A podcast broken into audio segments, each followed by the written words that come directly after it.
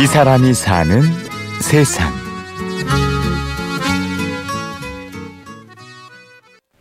목소리 크게 낼 수 있어요? 네. 진짜? 공채. 네. 하나. 자, 인사 시작. 오후 4시 초여름 더위를 날리는 시원한 기합 소리가 울려 퍼집니다. 하나, 둘, 셋, 넷, 다섯, 여섯, 일곱, 넷.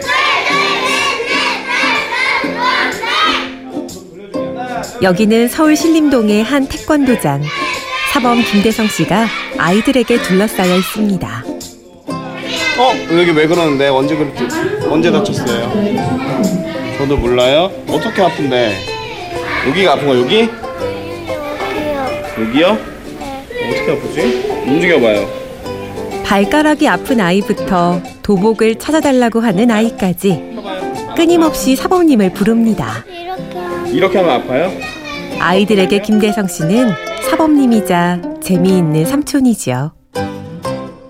지금 뭐 유치원 다섯 살부터 시작하고 있으니까. 근데 그런 친구들 데리고 나서 앞에서 야 이렇게 막아야 돼, 이렇게 해야 돼. 그것보다는 그냥 즐겁게 뛰어놀게 건강하게 자라게 해주는 게 저희가 해야 될 일이라고 생각하는데 제가 저는 그렇게 생각. 제가 재미없으면 남들도 재미없다고 생각해요.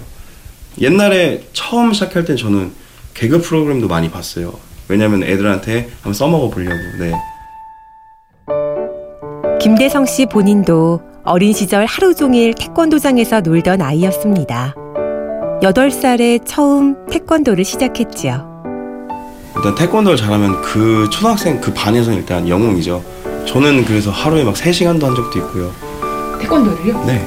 너무너무 재밌어가지고 집에 안 가고 막 거기서 있고 거기서 또 밥도 먹고 어릴 때 그렇게 보냈어요. 집도 가까워서 어릴 때 태권도장이랑 저는 옛날에 운동하러 간다는 생각 안 했고 그냥 놀러 간다는 생각으로 왜냐면은 선배도 있고 친구들도 있고 해서 잘 뛰어놀 수 있는 공간이어서 재밌게 다녔던 것 같아요 어릴 때. 자연스레 태권도 선수를 꿈꾸게 됐습니다. 그렇게 좋아하던 운동이었지만 프로의 길을 가는 건 쉽지 않은 선택이었지요. 이제 시간이 지나면서 저도 고학년이 됐을 거 아니에요.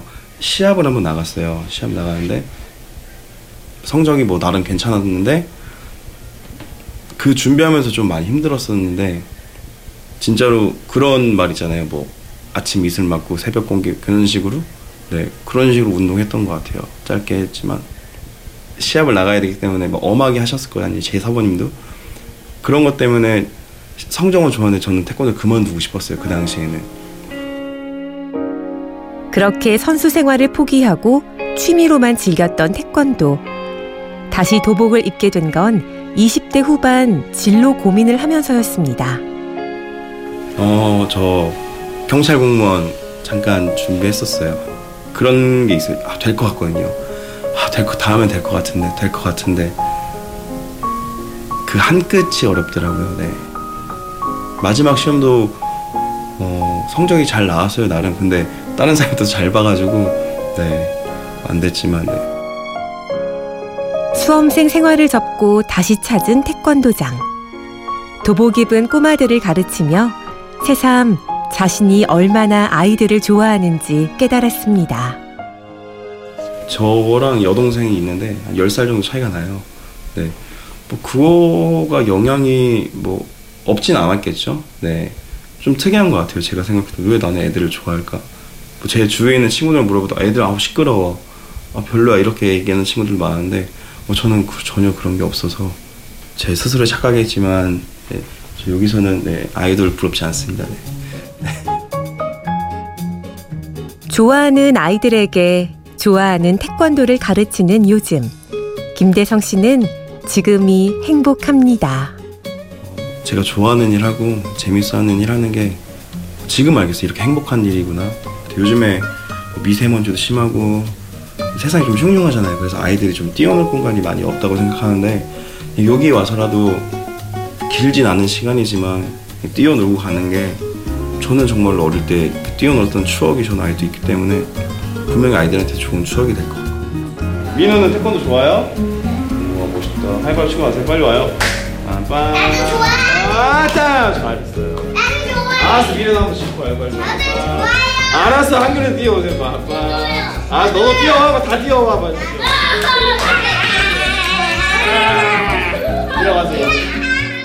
언젠가 이 아이들이 어른이 되었을 때 지금 이 순간을 즐겁게 기억해 준다면 얼마나 좋을까요? 하나 둘셋넷 다섯 여섯 일곱 넷. 정말로 하루하루가 다릅니다. 아이들이 시트콤도 그러잖아요. 또 1화랑 2화랑 다르듯이 어제랑 오늘이 다르기 때문에 새롭습니다 맨날 네. 그냥 그 사모님이랑 있었으면 시간 가는 줄 몰랐다 이렇게 기억났으면 좋겠네요 네. 이 사람이 사는 세상 지금까지 취재 연출의 박정원 내레이션 임현주였습니다.